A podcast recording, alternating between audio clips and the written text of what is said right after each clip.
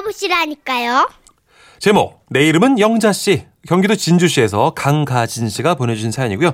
강가진 씨께는 30만 원 상당의 상품권과 선물 보내드리겠습니다. 저는 최근에 새로 이름을 바꾼 애청자입니다.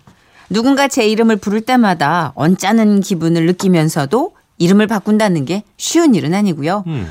또 부모님이 지어주신 이름인데 섣불리 바꾸기도 좀 그렇고 해서 차일피일 미루다가 마흔 중반이 넘어서야 결심을 하고 드디어 실행에 옮겼는데요. 그럼 대체 개명 전에 이름이 뭐였길래 그렇게 기분이 언짢았냐? 예. 지난 40년간 들어온 제 이름은 영자였습니다. 아, 뭐요. 내 이름이 뭐 어때서 그려? 라는 소리가 들리는 듯. 예. 다들 그런 반응입니다. 영자가 뭘 어때서 그러냐. 그런데 저한테는요, 아무 생각 없이 던지는 농담 하나가 스트레스였고 상처였습니다. 세상에 뭔 유명한 영자들이 그렇게 많은지 한참 어렸을 땐 그 영화 영자의 전성시대 그것 때문에 알지도 못하는 영자와 비교를 당해야 했고요. 음, 그리고 뭐 이 노래, 아, 이 영화에 맞춰서 네 전성 시대는 언제 나는 질문을 아하. 하루 열대 번쯤을 듣고 살아야 하기도 했습니다. 일이네요, 일. 그리고 영자의 전성 시대가 잊혀져 갈 때쯤 이 세상에 하나뿐인 사랑하는 영자 씨 아, 그놈의 사랑하는 영자 씨 노래가 히트를 하는 바람에 반 친구들이 저만 보면 노래를 부르는 겁니다. 이 세상에 하나뿐인 사랑하는 영자씨 당신이 원한다면 무엇이든 못하니까 어, 진짜 꼴보기 싫게 노래한다. 난 못해 난 못해 저 영자가 원하면 아무것도 못하지 심지어 선생님들도 출석부를 부를 때마다 그냥 넘어가는 적이 없고요. 음. 영자? 사랑하는 영자 씨네? 어, 노래 한번 불러봐. 어. 하시는데 사실 감수성 예민한 시절 저에겐 그게 다 가슴에 멍이 돼서 남아 있었어요. 음. 그렇게 사랑하는 영자 씨의 인기도 시들해지고 이젠 좀 조용히 살게 되나 했더니 웬걸 왜? TV에서 덩치 좋은 여자가 유행어를 히트시키며 스타 반열에 오르고 마는데 살아 살아 내 살들아 더 살찌신 분들 안 계시지요? 안 계시면 오라이 알아 바로 이영자 씨의 등장이었던 겁니다. 아하.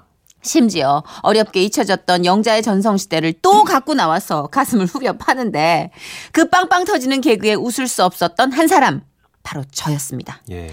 심지어 몸매도 이영자 씨와 비슷해서 사람들이 놀려먹기 딱 좋았죠. 그래서 저는 결심했습니다. 진짜 이대로는 안 되겠다. 내 이놈의 영자라는 이름을 갈아 엎어버려야지. 그렇게 해서 내 평생의 수건 사업 개명 프로젝트에 돌입하게 된 겁니다. 일단 철학관에 가서 생년월일을 넣어 이름을 뽑아왔습니다. 수많은 후보 중에 제가 터- 택한 이름은 가진이었죠.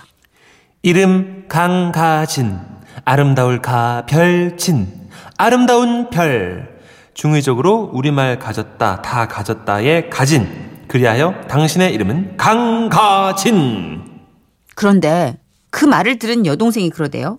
참고로 여동생의 이름은 말자입니다.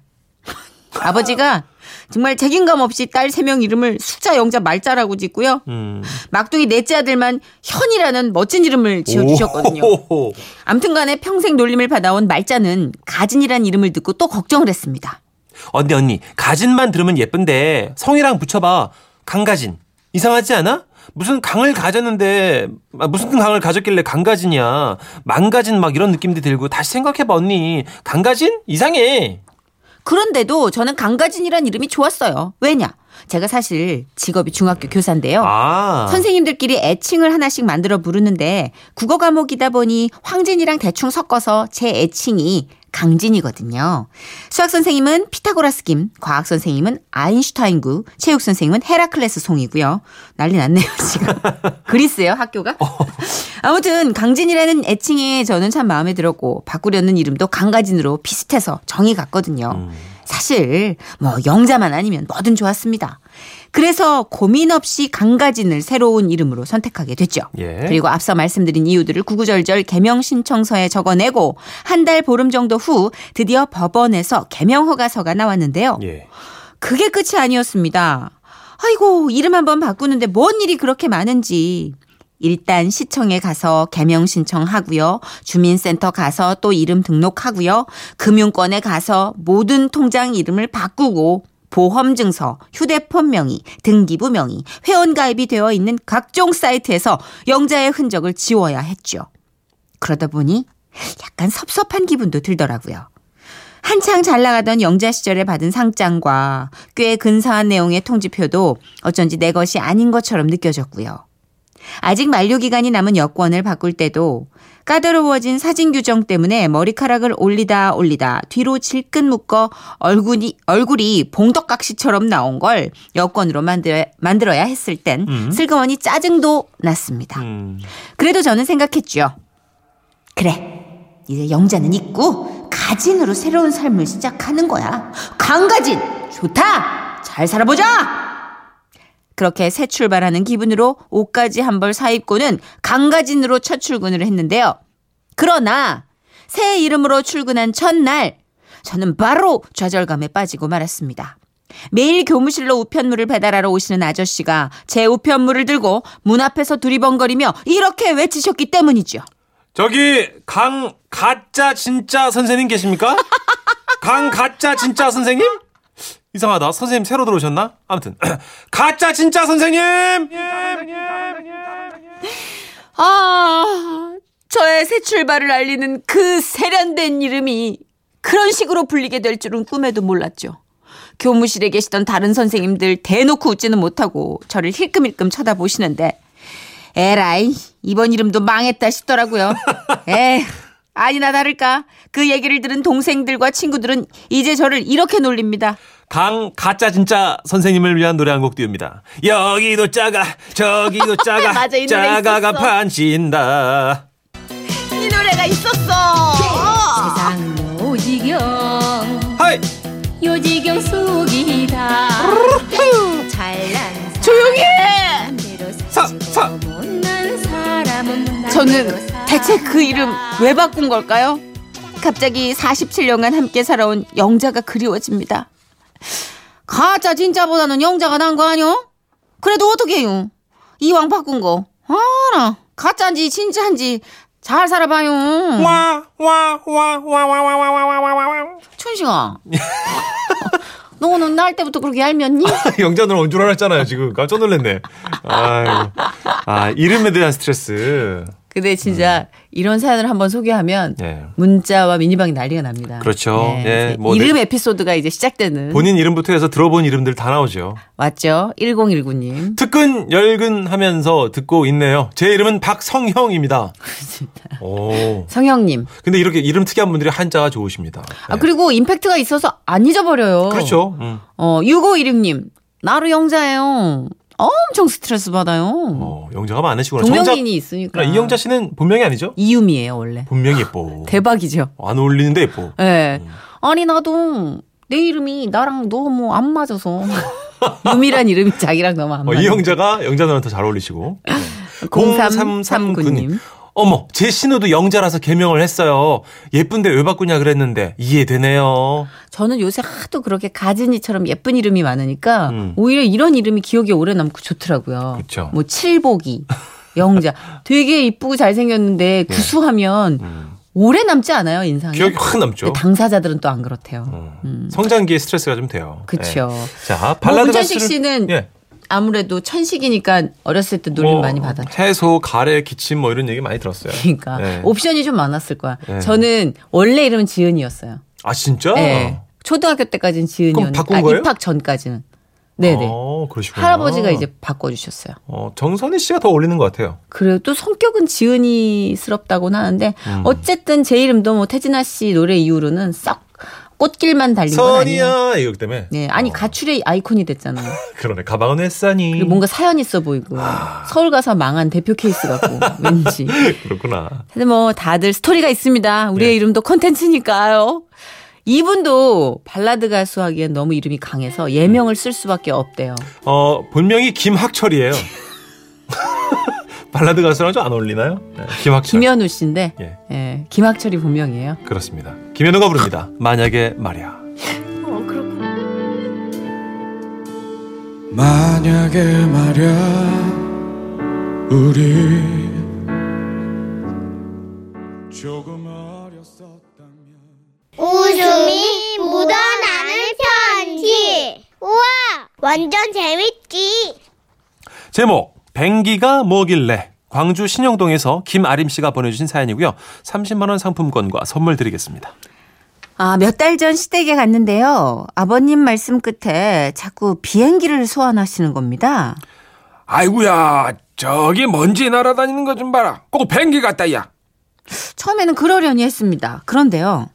아구구구구 텔레비 보다가 앉아서 졸았구만 뱅기에서 마냥 급기야는 마당에서 비지를 하시다가 허공에다 손을 흔들고 인사를 하시길래 깜짝 놀라 바라봤더니요. 안녕들 하십니까 어딜 그렇게 멀리 멀리 가십니까 아버님, 저기 누구한테 인사하시는 거예요? 저기 날아가는 뱅기한테 인사였어 창문으로 날 보고 있을 줄 누가 아냐 그러다 결국 왜 이러셨는지 이유를 알게 됐죠.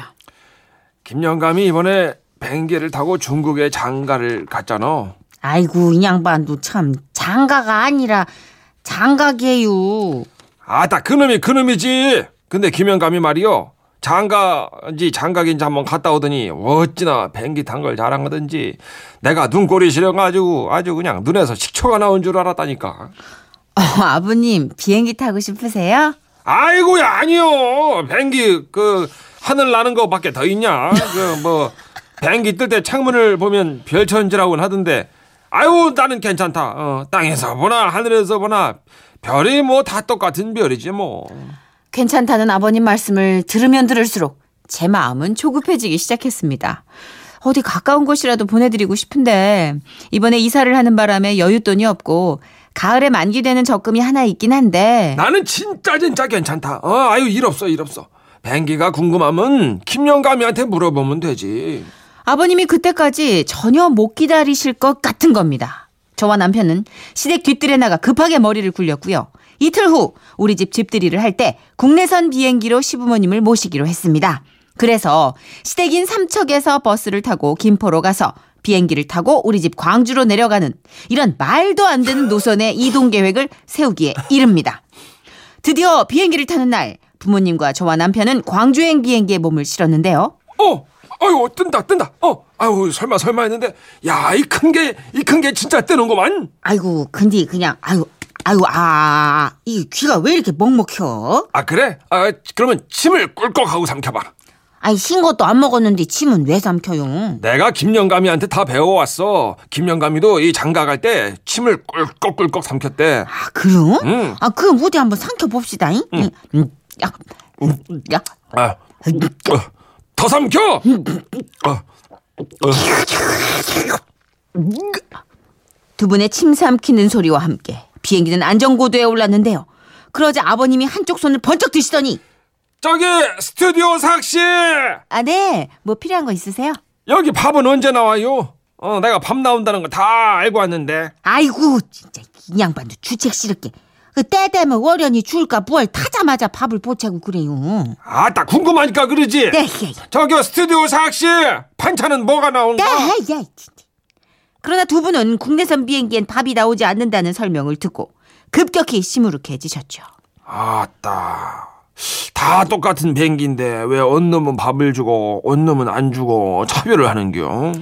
그런데 제 앞에서부터 스튜어디스들이 음료수와 함께 집게로 하얀 뭔가를 집어서 한 사람 한 사람 손에 놓아주는 겁니다. 그래도 미안했는가 보네. 뭘 주긴 주네. 저거 허연 거는 박하사탕인가?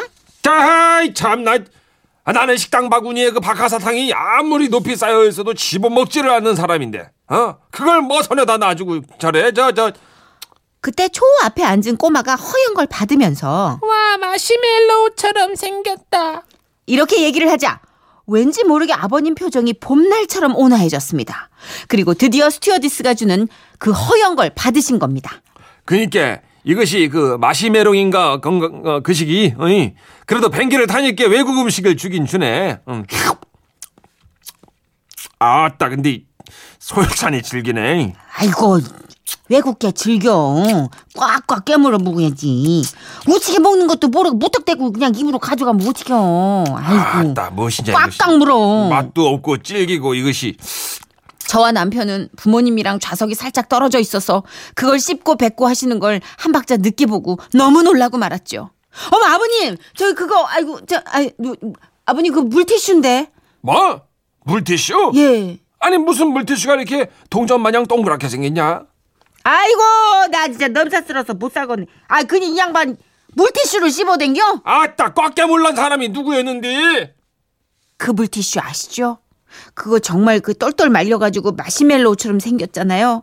그 물을 뿌리면 이렇게 쭉 늘어나는 그 물티슈요. 알죠. 예, 그 물티슈를 마시멜로우로 착각한 아버님은 다시 한번 시무룩해 주셨습니다. 그렇게 말없이 비행이 계속됐는데요. 비행기 천장에 달려있던 모니터 지도를 보던 아버님의 눈빛이 다시 반짝였습니다. 그리고 다시 한쪽 손을 번쩍 드시더니요. 스튜디오 샥씨! 샥씨! 예, 예. 저 뭐 필요한 거 있으세요? 지도를 보니까 말이요. 저거가 우리 딸네 집이요. 어, 이왕 온 거 한번 보고 갔으면 하는데, 여다 내릴 수 있나? 어, 죄송합니다. 비행기는 중간에 내려드릴 수가 없어요. 아 그래요? 뱅기는 중간에 내릴 수가 없는 것이요? 아, 창피해 진짜 죽겠니. 이 양반 진짜 무식쟁이처럼.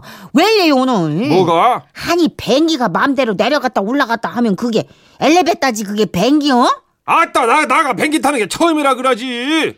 아버님은 다시 시무룩해지셨습니다. 심어라.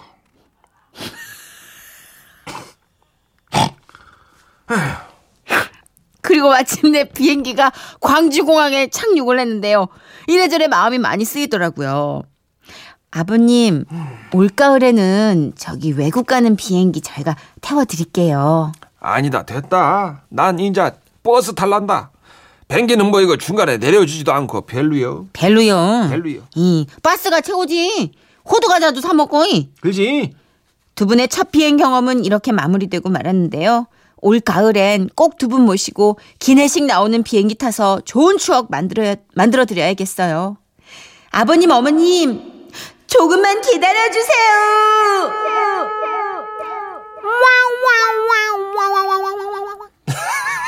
잘한다. 참 잘한다 이거. 어, 집에 가서 이제 밥상 나오면 이 소리가 나오더라고요. 와우. 아, 근데 아, 이거 네. 정말 비행기 처음 탔을 때 그 에피소드 막 산더미처럼 있잖아요. 친구들 많이 약 올렸잖아요. 예, 근데 어. 이제 이게 어머님 아버님의 이야기라 약간 가슴 한 켠이 서늘한 느낌, 죄송한 그쵸. 느낌. 예. 그렇죠.